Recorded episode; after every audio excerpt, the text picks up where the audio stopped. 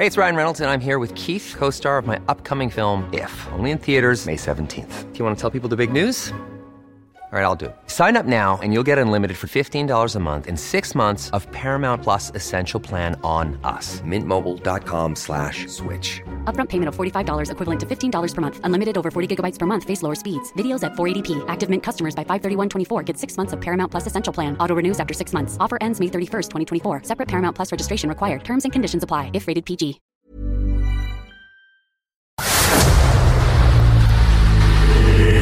Dedo en la llaga. Había una vez un mundo en el que nadie creía. Un país de historias inexplicables. Una nación con personajes asombrosos.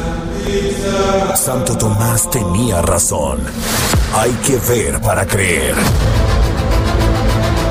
El México increíble. Las verdades que duelen. La voz de los que callan. El dedo en la llaga. Infórmate, diviértete, enójate y vuelve a empezar. El Heraldo Radio presenta El Dedo en la Llaga con Adriana Delgado. Si nosotros nos hubiéramos casado, ¿qué tiempo cuando yo te lo propuse? Y así iniciamos este dedo en la llaga de este miércoles 18 de mayo del 2022. Y esta semana las entradas musicales de este dedo en la llaga son para Alejandra Guzmán. Y les dejo esta canción con el inolvidable poeta, cantante y compositor Juan Gabriel. En esta maravillosa canción, Caray. Hoy sufriendo ni llorando Quien haya ido a Veracruz a pasar sus vacaciones o de trabajo, sin duda tuvo que haber ido al acuario de Veracruz. Un lugar maravilloso en este malecón que es muy representativo de los veracruzanos. Pues que les cuento que el pasado 11 de mayo la Procuraduría Estatal del Medio Ambiente lo clausuró, lo cerró. Y ante esta situación, pues han existido numerosas protestas, no solamente de trabajadores, de ciudadanos, quienes crecimos con el acuario de Veracruz. Y tengo la línea a la presidenta municipal de, de Veracruz, la alcaldesa Patricia Lobeira, porque el tema no es cualquier cosa, es un tema bastante delicado porque el acuario de Veracruz nos representa a los veracruzanos. Quien haya paseado por el malecón, pues sin duda alguna pasó al acuario de Veracruz. ¿Cómo está, alcaldesa? Muy buenas tardes. Hola, ¿qué tal? Muy buenas tardes. Muchas gracias por el espacio. No, al contrario, este ayer tuve la oportunidad de ver un video que usted grabó y que lo dio a conocer en las redes sociales donde pues usted rechaza esta extinción del fideicomiso del acuario de Veracruz que pues decretara el gobernador Cuitlava García. Así es, creo que manda un, en general un mensaje de incertidumbre, está echando por la borda 30 años de experiencia y buen manejo que se había logrado consolidar en, en el acuario de Veracruz y que también lo ha posicionado como el mejor acuario de Latinoamérica. Y nosotros como veracruzanos que vivimos en la ciudad, la verdad es que nos hemos sentido siempre muy orgullosos del acuario, muy identificados y que por 30 años se ha manejado correctamente a través de un fideicomiso, de un patronato y bueno, pues echar por la borda este trabajo creo que, que no fue la forma, creo que se debió de haber tomado más eh, privilegio al diálogo, se debieron de haber respetado las garantías de la debida audiencia y de la debida defensa. Así es. Este fideicomiso, ¿cómo empezó, alcaldesa Patricia Loveira? ¿Cómo empezó? Porque pensábamos que dependía del gobierno estatal y bueno, pues que luego se formó este fideicomiso y que gracias a esto y a la participación de muchos, pues el acuario ha sido tan exitoso. Bueno, el fideicomiso del acuario se creó desde 1992 este, y la administración recayó en la Asociación Civil Acuario de Veracruz. Y ahí se ha mantenido el fideicomiso, el patronato, ellos hicieron una muy buena labor, digo, obviamente este a través de los años. Y además sin importar qué gobierno estaba en turno, sin importar el gobernador, pues se hizo un buen trabajo, que eso es lo que nosotros nos hemos sentido orgullosos y que ha posicionado al acuario, como mencionaba antes, como el mejor de Latinoamérica y, que además para nosotros como ciudad nos daba una derrama económica bastante importante y era uno de los principales, es uno de los principales atractivos turísticos que tiene nuestra ciudad. Eh, alcaldesa, el gobernador del estado, Cuitlao García, ha dicho que se maltrataban a los animales, que incluso hubo un manatí que se murió, que lo encontraron muerto y que se hacían fiestas dentro del acuario. ¿Usted qué nos puede decir de esto? Bueno, eso lo tienen ya que ver el patronato y el gobierno del estado. Lo del manatí, tengo entendido que fue en, en otras circunstancias, no como se está manifestando. Entonces ya lo tendrán que arreglar el patronato y el gobierno del estado, pero sí para nosotros es importante que siguiera la misma línea el acuario de Veracruz a través de un fideicomiso y de un patronato tuve la oportunidad de platicar con la diputada Lorena Piñón, que es del PRI, y ella pues apoya totalmente esta lucha que tiene usted. Y nos decía también que ella va a pugnar desde la Cámara de Diputados para hacer observaciones a esta decisión del gobierno de Veracruz. Sí, la verdad es que necesitamos mucho apoyo. Como mencionaba, nosotros como veracruzanos siempre nos hemos sentido muy orgullosos, pero algo muy orgullosos del funcionamiento del acuario. Pero algo todavía más importante es la vida que hay en el acuario, toda la vida de las especies que están ahí y que hay que conservar y que además todos los que estaban trabajando en el acuario es gente muy experimentada que lleva años sirviendo a esta causa y que además es gente que lo hace con vocación, verdadera vocación. Entonces no queremos que llegue gente que igual y no tenga la misma experiencia y que pudiera haber algún problema con la vida de los animales. El gobernador dice que se va a abrir próximamente, pero ¿qué acciones va a tomar usted, este alcaldesa?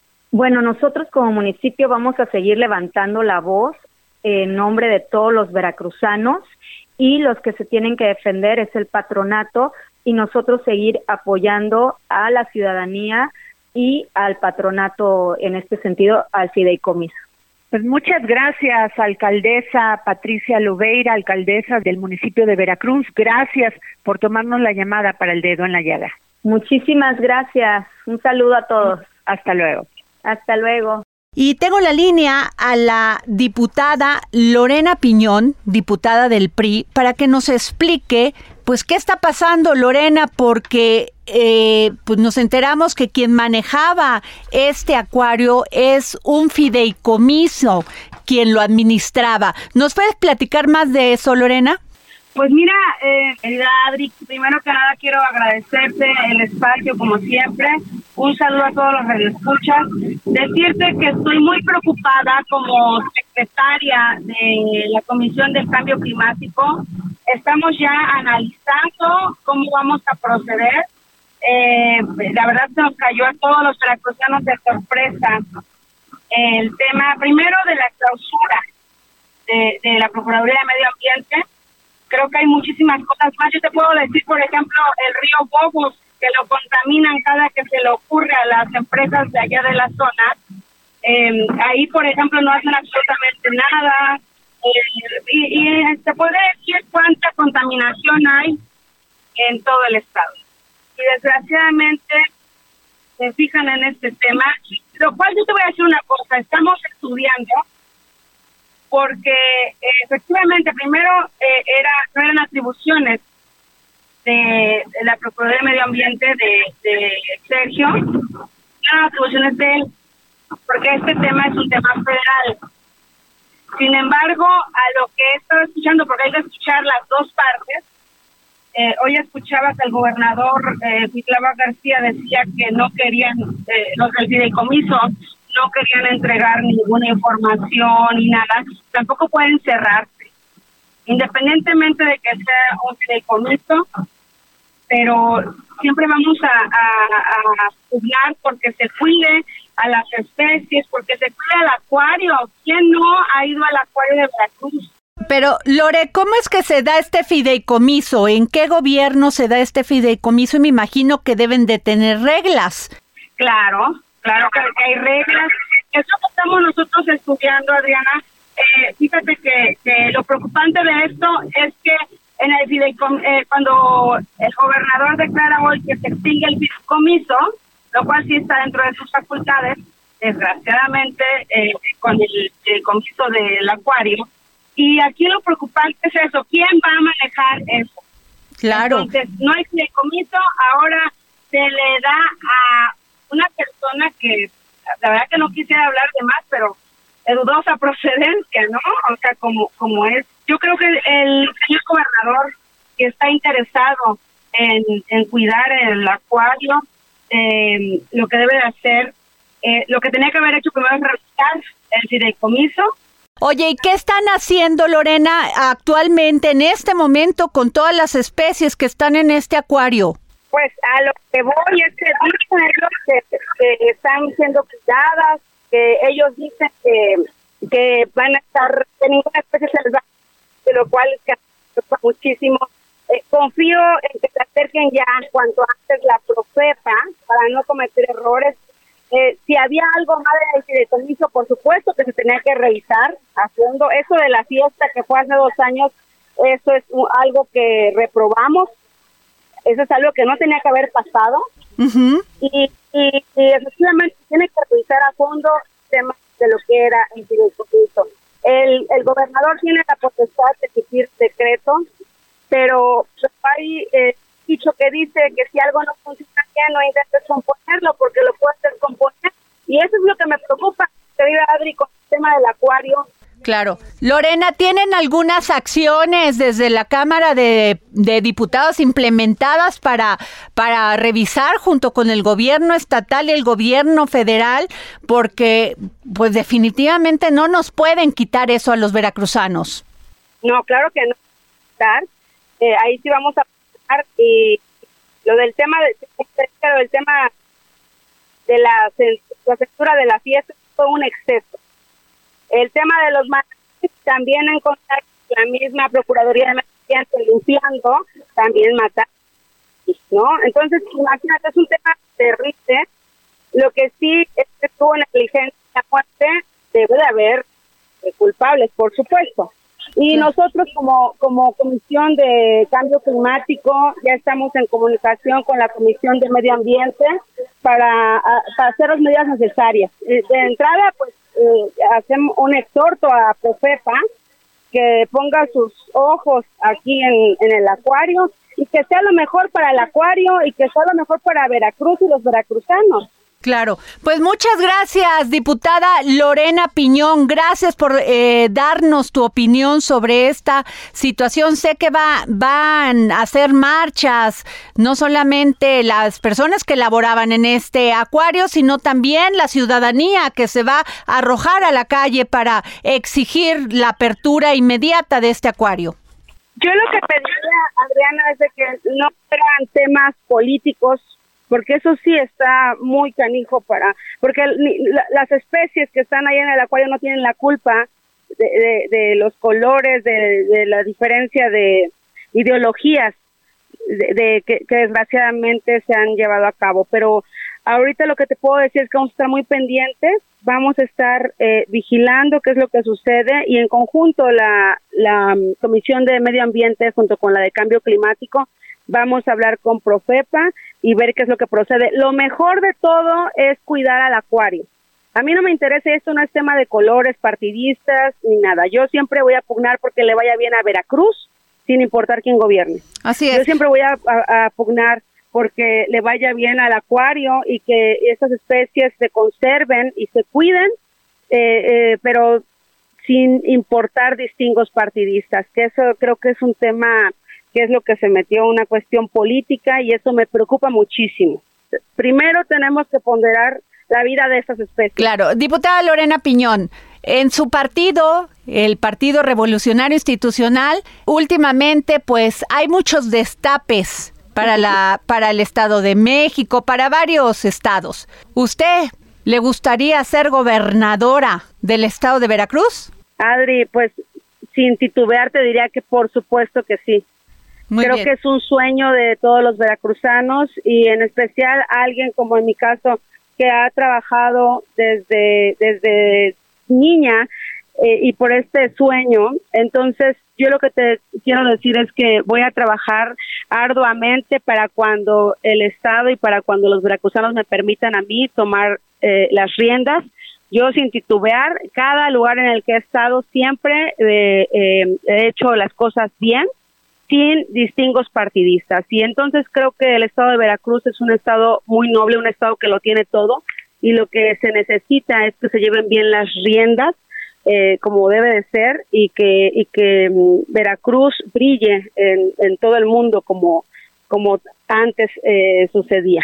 Muchas gracias, diputada Lorena Piñón. Gracias. Oye, Adri, dicen que político que respira, aspira. Así es. claro que sí quiero ser gobernadora. Muchas gracias, diputada. Un abrazo. El dedo en la llaga. A finales de abril se dio a conocer el marco curricular y plan de estudios 2022 de la educación básica mexicana, que comprende preescolar, primaria y secundaria, y en el que se plantea entre otras cosas, transitar de grados escolares al establecimiento de contenidos por fases de aprendizaje. Y es que la Secretaría de Educación Pública, pues, plantea esta transición de grados escolares a fases de, de, aprendizaje, pero pues no le estamos entendiendo muy bien y es por eso que le pedí al maestro José Francisco Covela, director de posgrados de la Facultad de Pedagogía de la Universidad Panamericana, que me pudiera tomar la llamada para que nos explique, maestro, si usted entiende perfectamente de qué se trata esto.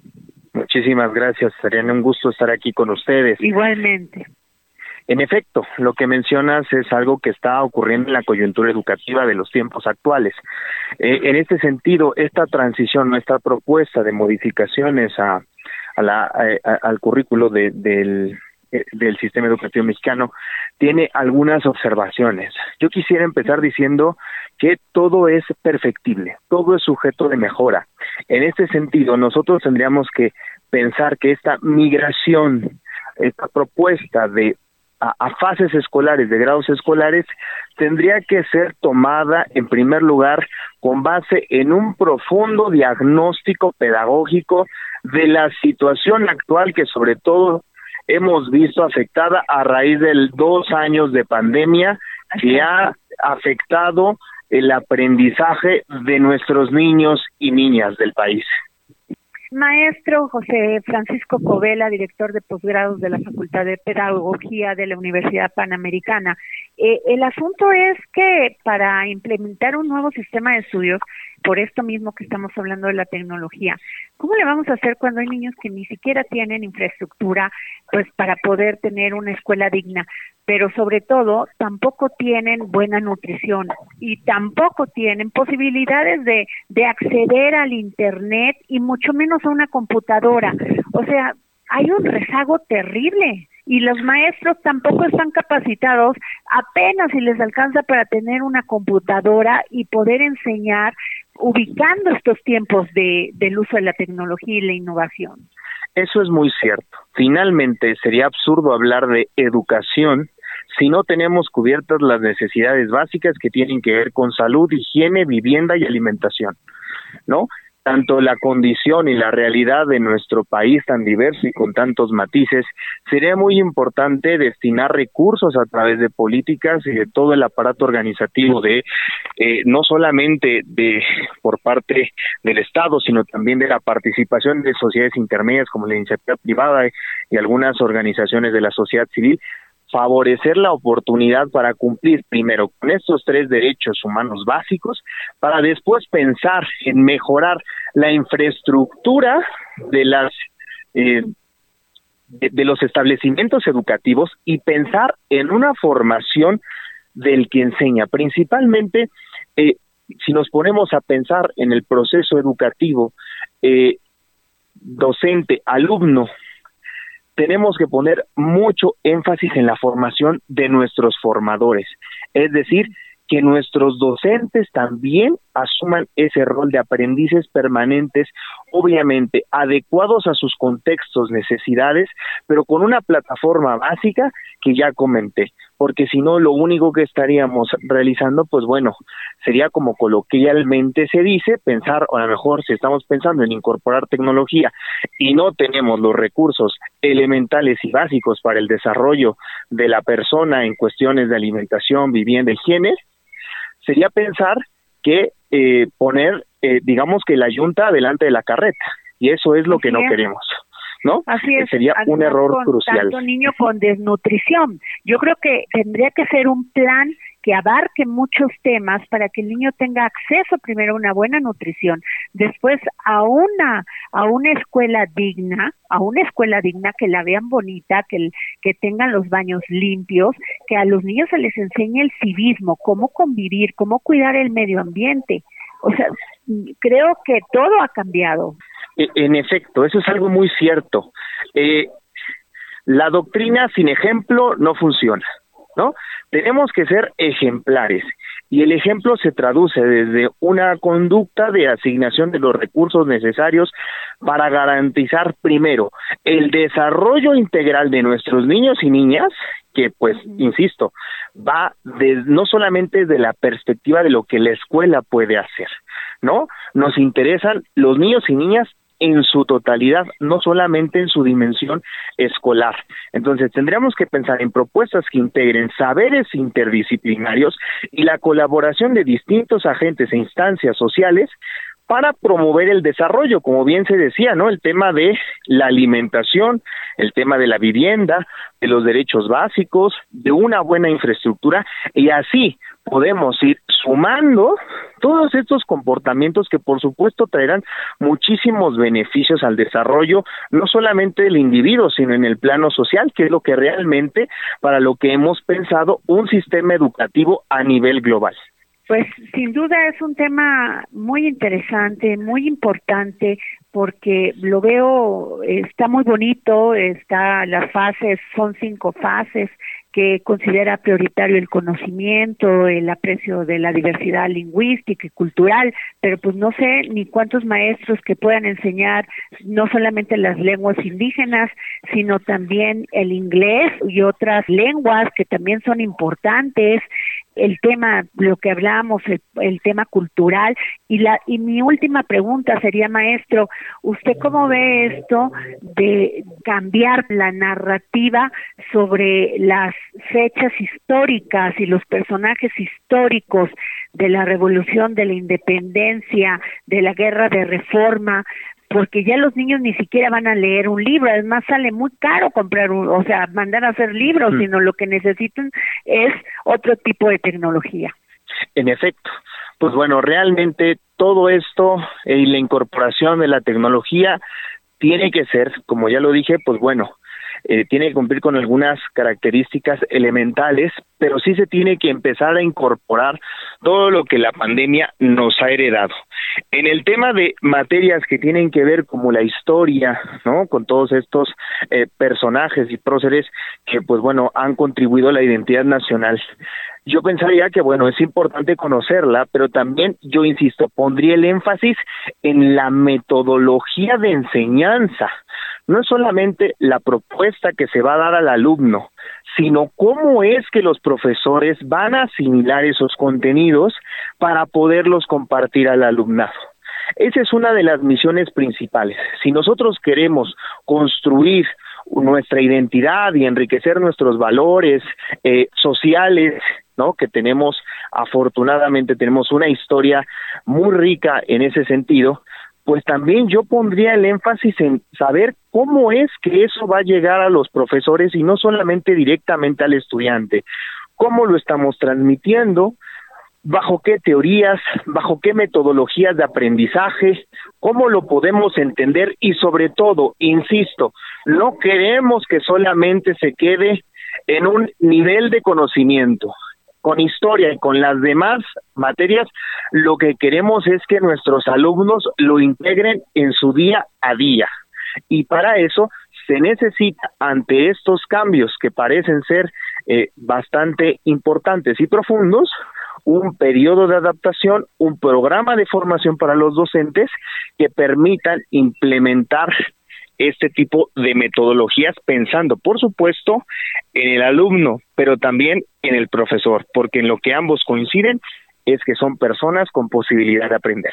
Muy bien, pues muchas gracias maestro José Francisco Covela, director de posgrados de la Facultad de Pedagogía de la Universidad Panamericana. Gracias por tomarnos la llamada. Muchísimas gracias, al contrario.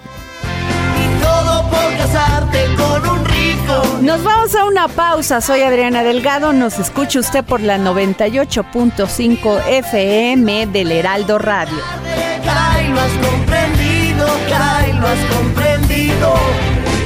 El dedo en la llaga. El dedo en la llaga. Emprendedores, empresarios e inversionistas, todos reunidos en un mismo lugar. La Feria Internacional de Franquicias. Este 9, 10 y 11 de junio en el World Trade Center de la Ciudad de México. Las franquicias más exitosas del mercado. Regístrate en www.fif.com.mx. Sigue a Adriana Delgado en su cuenta de Twitter en arroba Adri Delgado Ruiz. Y envíanos tus comentarios vía WhatsApp al 55 25 44 33 34 o 55 25 02 21 04. Adriana Delgado entrevista en exclusiva al presidente del Sistema Público de Radiodifusión del Estado mexicano, Genaro Villamil. Se puede ser imparcial en el periodismo, se puede ser equilibrado, se puede no tener ideología propia. Alguien en, términos del deber ser, en la ontología, te va a decir que un periodista, su ejercicio profesional es contener sus emociones, ser equilibrado, ser imparcial. Pero los periodistas no somos jueces. Para eso están los jueces, para eso está el Poder Judicial. Los periodistas. There's never been a faster or easier way to start your weight loss journey than with PlushCare. PlushCare accepts most insurance plans and gives you online access to board-certified physicians who can prescribe FDA-approved weight loss medications like Wigovi and Zepbound for those who qualify. Take charge of your health and speak with a board-certified physician about a weight loss plan that's right for you.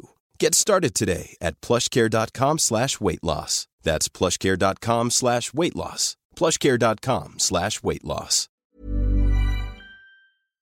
Somos el oficio más neurótico del planeta porque ejercemos sin saberlo y sin tener mucha conciencia de eso un poder, un poder de influencia y a veces pensamos tenemos que quedar bien con el poder. Y no necesariamente con el poder político, con el poder económico, con el poder mediático, con nuestros jefes, con los dueños, con el poder simbólico, con la religión, etc. No, no tenemos que ser imparciales, tenemos que saber ejercer ese poder que tenemos. O sea, a través de nosotros, muchos otros hablan. Entonces, eso lo tenemos que tener muy, muy conscientes. Si no lo tenemos consciente, entonces pensamos que la influencia que podamos ejercer es por nuestra capacidad. No, es por el oficio y obviamente por el compromiso que uno va desarrollando. Jueves, 11 de la noche, El Dedo en la Llaga, Heraldo Televisión. El Dedo en la llaga. Bueno, pues hace unas semanas se dio a conocer el marco curricular y plan de estudios 2022 de la educación básica mexicana que comprende preescolar, primaria y secundaria y el cual plantea, entre otras cosas, transitar de grados escolares al establecimiento de contenidos por fases de aprendizaje. Y para hablar de este tema, tengo en la línea telefónica a Claudia Amilpas Morales. Ella es licenciada en educación primaria, maestra en educación, con 13 años de servicio y actualmente profesora del sexto año de primaria en la Escuela Niño Artillero Narciso Mendoza. Claudia, ¿cómo estás? Muy buenas tardes. Hola, ¿qué tal? Aquí con mucho gusto de platicar contigo. Perfecto. Bueno, Claudia, a ustedes todavía no les dan a conocer de manera oficial este cambio. Sin embargo, ya ha habido como, como muchas reacciones positivas hacia este nuevo plan de estudios. Lo que ahora eh, se va a hacer es que en lugar de llamarlo primer año, segundo año, tercer año y así consecutivamente,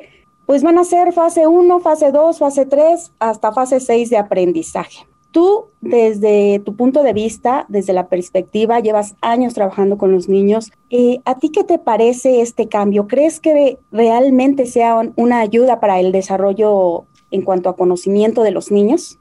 Sí, mira, hemos tenido de manera oficial, como tú lo mencionas, eh, poca información eh, oficial, ¿no? De, cómo va a ser esta transición, este cambio del plan 2011, que 2011 y 2017 que teníamos al actual 2022 que viene por fases.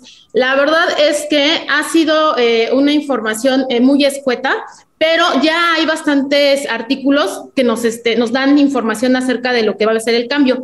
Creo yo que es una propuesta interesante. Te debo comentar que el anterior, que se llamaba Aprendizajes Clave, eh, no terminó de aterrizarse en las escuelas. Teníamos nosotros los grados inferiores y los grados superiores enmarcados en un programa, pero los libros de texto nunca estuvieron vinculados con el programa, cosa que la verdad nos trajo bastantes problemas en cuanto a los docentes frente a grupo. Esta, este nuevo eh, programa o esta nueva propuesta menciona exactamente, como lo acabas de decir, seis fases que se dividen en educación inicial, preescolar y hacen tres ciclos, primero, segundo, tercero, cuarto, quinto, sexto y el último, que es el de la secundaria.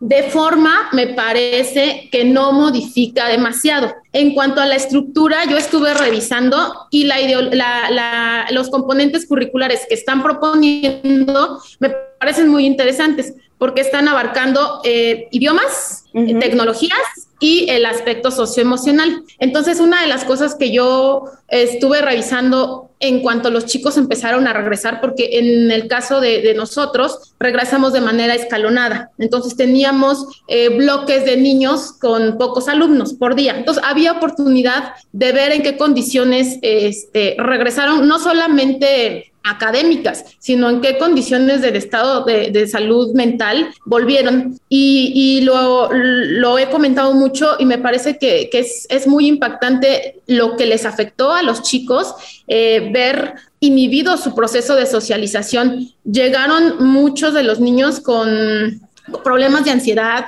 con hábitos, por ejemplo, de morderse las uñas o de jalarse el cabello porque al final de cuentas eh, estuvieron demasiado tiempo aislados y entonces cuando tú los vuelves a, meter en un espacio en donde ya están las personas que no habían visto en tanto tiempo, la maestra es nueva, no la conocíamos, yo sí noté eh, bastantes cambios eh, en cuanto a comportamientos, bastantes movimientos en sus emociones, ¿no? De pronto muy enojados, de pronto muy irritantes o de pronto se querían ir antes de tiempo.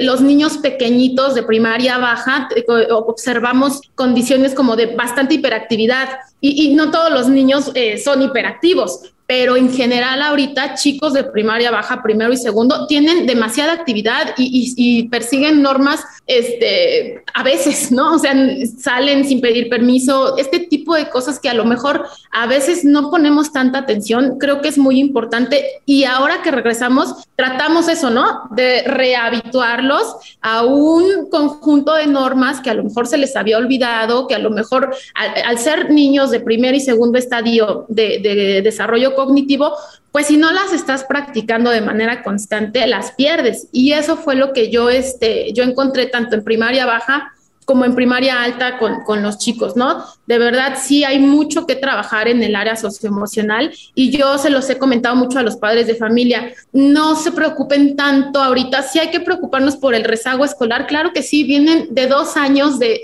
de estar, aunque sea en clases virtuales, aunque sea con trabajos a distancia, no es lo mismo que el aula, que el intercambio, que el diálogo, que preguntar dudas de inmediato. No es lo mismo, sobre todo para las características de, de los niños de 6 a 12 años. En el caso de mi escuela, este, los papás son trabajadores. Yo estoy muy cerca de la zona de hospitales. Entonces tengo casi puros niños que sus papás trabajan en hospitales. No pudieron estar con ellos en pandemia porque ellos no descansaron. Tengo eh, de todos los niveles. Es, afortunadamente muy, muy rico y muy diverso. Entonces noté que tuvieron como mucha aprensión a objetos, a objetos por, yo digo, ya interpreto yo, como estuvieron solos, entonces que mi oso de peluche, uno entiende, ¿no? Y, yo voy eh, como personalizando. Ah, ok, esta niña me trajo esto y me dice, Miss, me cuesta trabajo dejar esta almohada porque yo, y no es capricho, es que verdaderamente estableció una relación, un lazo afectivo.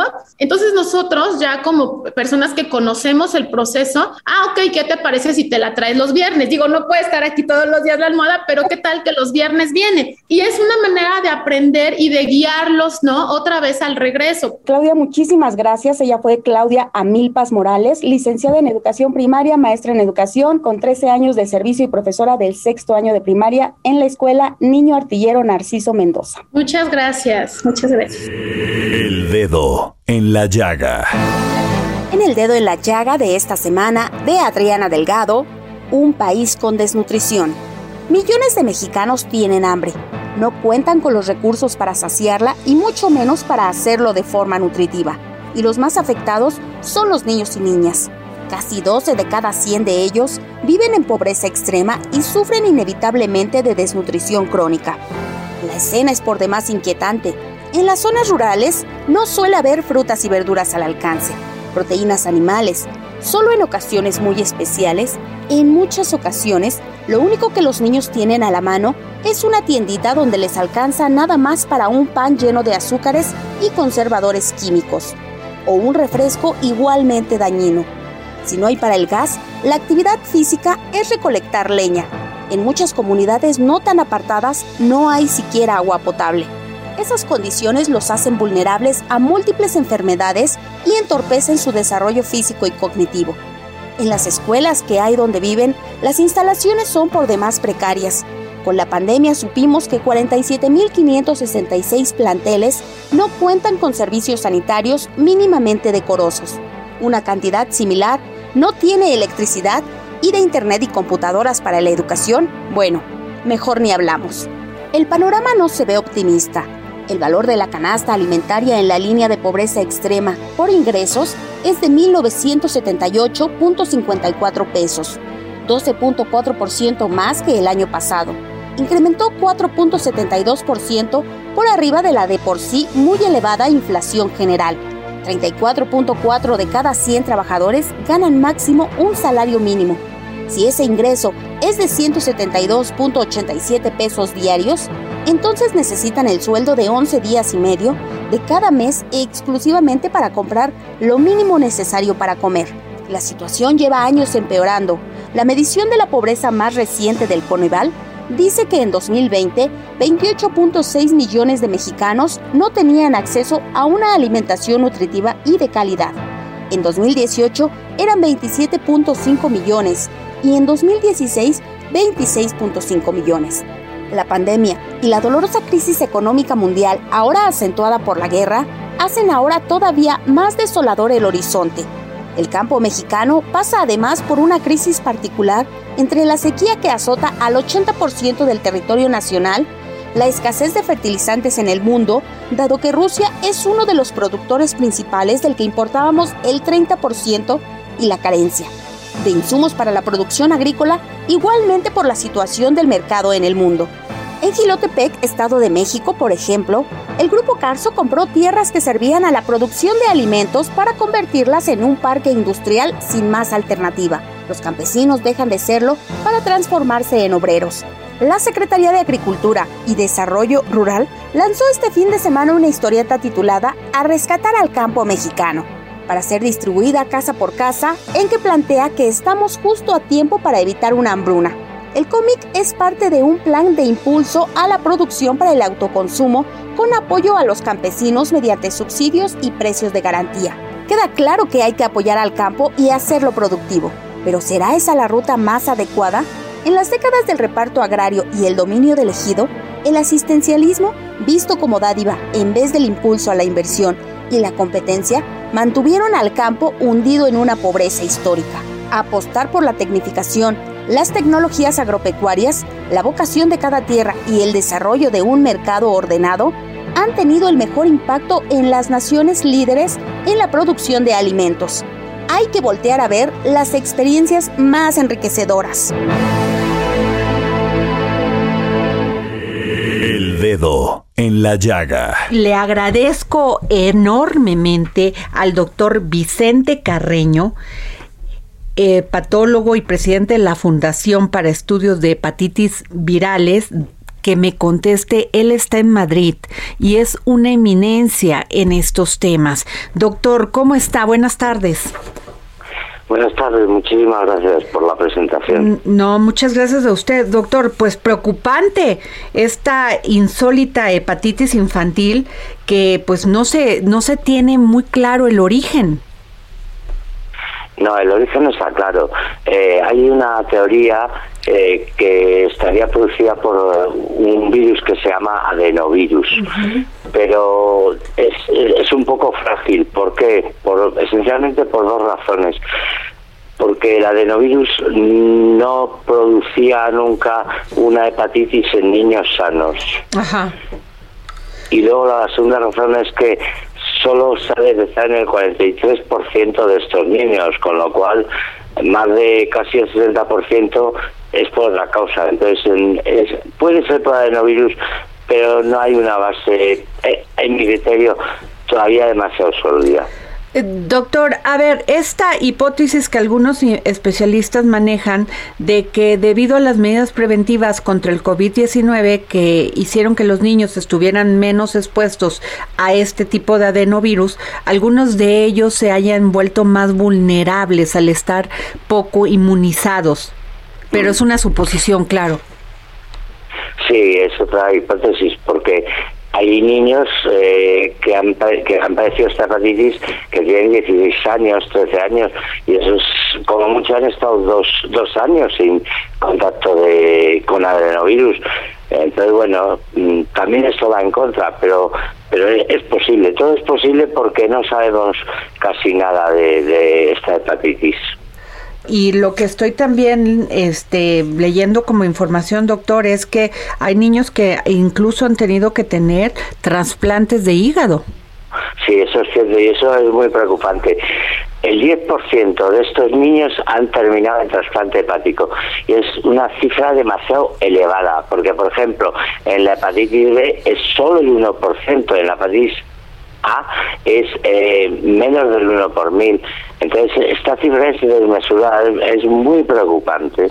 Ajá. Luego también, doctor, decían que alguna algún tema de vinculación tenía el, la vacuna del COVID-19 con este con niños que se hayan vacunado y que por eso les hubiese dado esta hepatitis, pero muchos de los niños que por ejemplo en Inglaterra fueron vacunados, pues este que no han sido vacunados tienen esta hepatitis. Efectivamente, eso no es verdad, no es cierto. los niños, la mayoría, no han sido vacunados. Luego la vacuna frente a la COVID no ha intervenido para nada. O sea que entonces este no hay que preocuparse en ese sentido, ¿no? Pero doctor, pues este pues es preocupante este brote. Eh, todavía no descubren la causa, entonces. No, la cosa con certeza no se, se desconoce.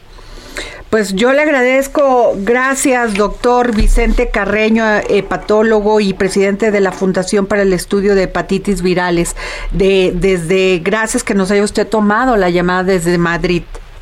Encantado, muchísimas gracias, gracias. El dedo en la llaga. Muy buenas tardes, Adriana, muy buenas tardes, amigos del dedo en la llaga pues como acabamos de escuchar en tu entrevista, Adriana, pues estos primeros casos de hepatitis infantil aguda empezaron en Europa. Hablabas tú con, con un doctor de allá, de Madrid antes de que llegaran estos casos aquí a México. Y ahorita y hoy tenemos el gusto de hablar con el doctor Ernesto Márquez Guillén. Él es especialista en gastroenterología con alta especialidad en hepatología y el manejo médico del trasplante hepático del Hospital Ángeles del Pedregal. Muy buenas tardes, doctor. Hola, ¿qué tal? Buenas tardes a sus órdenes. Doctor, eh, el día de ayer el subsecretario Hugo López Gatel informó que se tenían hasta el día de ayer 21 casos de hepatitis infantil aguda en estudio. Este, pero que no se trata, eh, según el aspecto positivo que da, de una enfermedad de rápida propagación. Sí, bueno, ahorita lo que tenemos es que este tipo de hepatitis es algo porque todavía no tenemos muy clara la, la etiología, la causa de esta hepatitis. Normalmente sabemos que existe diversos virus que afectan de forma predominantemente el hígado, como por ejemplo son los virus de hepatitis A, B o C. Y estos casos que se están desarrollando en, en, niños, eh, todos estos estudios para estos virus ya conocidos son negativos. Entonces, por eso es que en este momento que se tiene eh, este concepto de hepatitis de causa no conocida. Y por ende, en este momento todavía no tenemos mucha información acerca de la propagación de este virus, si es que es, si es que se trata de, de, un virus. Al momento lo que nos han reportado las, las autoridades, pues son los, los cuatro casos que se habían comentado en Nuevo León y estos otros 21 que están apenas en estudio y, que todavía no se no se ha determinado si ya hay una causa o se trata de algo que, que no, no se tiene todavía la, la causa de esta hepatitis. Estamos conversando con el doctor Ernesto Márquez Guillén, especialista en gastroenterología con alta especialidad en hepatología y el manejo médico del trasplante hepático del Hospital Ángeles del Pedregal. Doctor, eh, ¿pero qué es la hepatitis infantil aguda? Por el término hepatitis, eh, los médicos nos referimos a cualquier causa que inflame el hígado. Por ejemplo, puede haber hepatitis viral, puede haber hepatitis medicamentosa, etcétera. Sin embargo, lo que estamos, eh, los casos que estamos presentando desde abril en Europa y ya en mayo en, en, en América son son causas son eh, cuadros de hepatitis pero que en este momento no sabemos la causa de, de esta inflamación del hígado. Se tiene en este momento algunas teorías.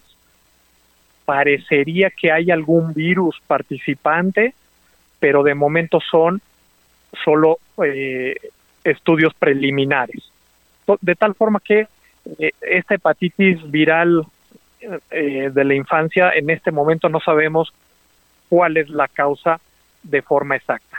¿Cuáles serían los síntomas, este, normalmente, doctor, este, por los que los padres se puedan dar cuenta si su hijo tiene hepatitis infantil aguda? Sí, qué bueno, qué bueno lo que lo que lo pregunta. Lo, las manifestaciones que llegan a presentar son náusea, vómito, diarrea, y esto con un dato cardinal, por así decirlo, que es la aparición de los ojos, de una coloración amarillenta en los ojos que los médicos llamamos ictericia. ¿Sí? Pueden ser acompañados de otros síntomas como son eh, cansancio extremo, poco apetito, fundamentalmente. ¿Cuáles son los cuidados que se deben tener si eh, la niña o el niño eh, han sido contagiados, ya eh, padecen la hepatitis infantil aguda? Una vigilancia muy estrecha y esto correspondería al equipo médico de, de ver cómo va la evolución de, de esta inflamación a nivel del hígado, el funcionamiento hepático, etcétera. Pero de momento el tratamiento es le, llamamos de sostén y esto es lo que ha ido resolviendo la mayoría de los de los cuadros que se han presentado en, en, Europa. ¿Alguna recomendación, doctor? Uno, no alarmarse, apenas es una situación, una enfermedad en la cual eh, estamos conociendo un, un, poco más de información proveniente de Europa, que fue donde se, se detectaron por, primera vez eh, estos casos. ¿no? Entonces, el primer mensaje es no alarmarse. Y segundo, que ante datos de, un, de hepatitis infantil, sobre todo cuando haya ictericia, acudir de inmediato a evaluación. Pues doctor Ernesto Márquez Guillén, especialista en gastroenterología con alta especialidad en hepatología y el manejo médico del trasplante hepático del Hospital Ángeles del Pedregal, muchísimas gracias de parte de Adriana Delgado, El Dedo en la Llaga y el Heraldo Radio por esta conversación. Muchísimas gracias, que tengan buena tarde. Gracias, doctor. El Dedo en la Llaga. Si nosotros nos hubiéramos casado hace tiempo, cuando yo te lo propuse, hoy sufriendo ni llorando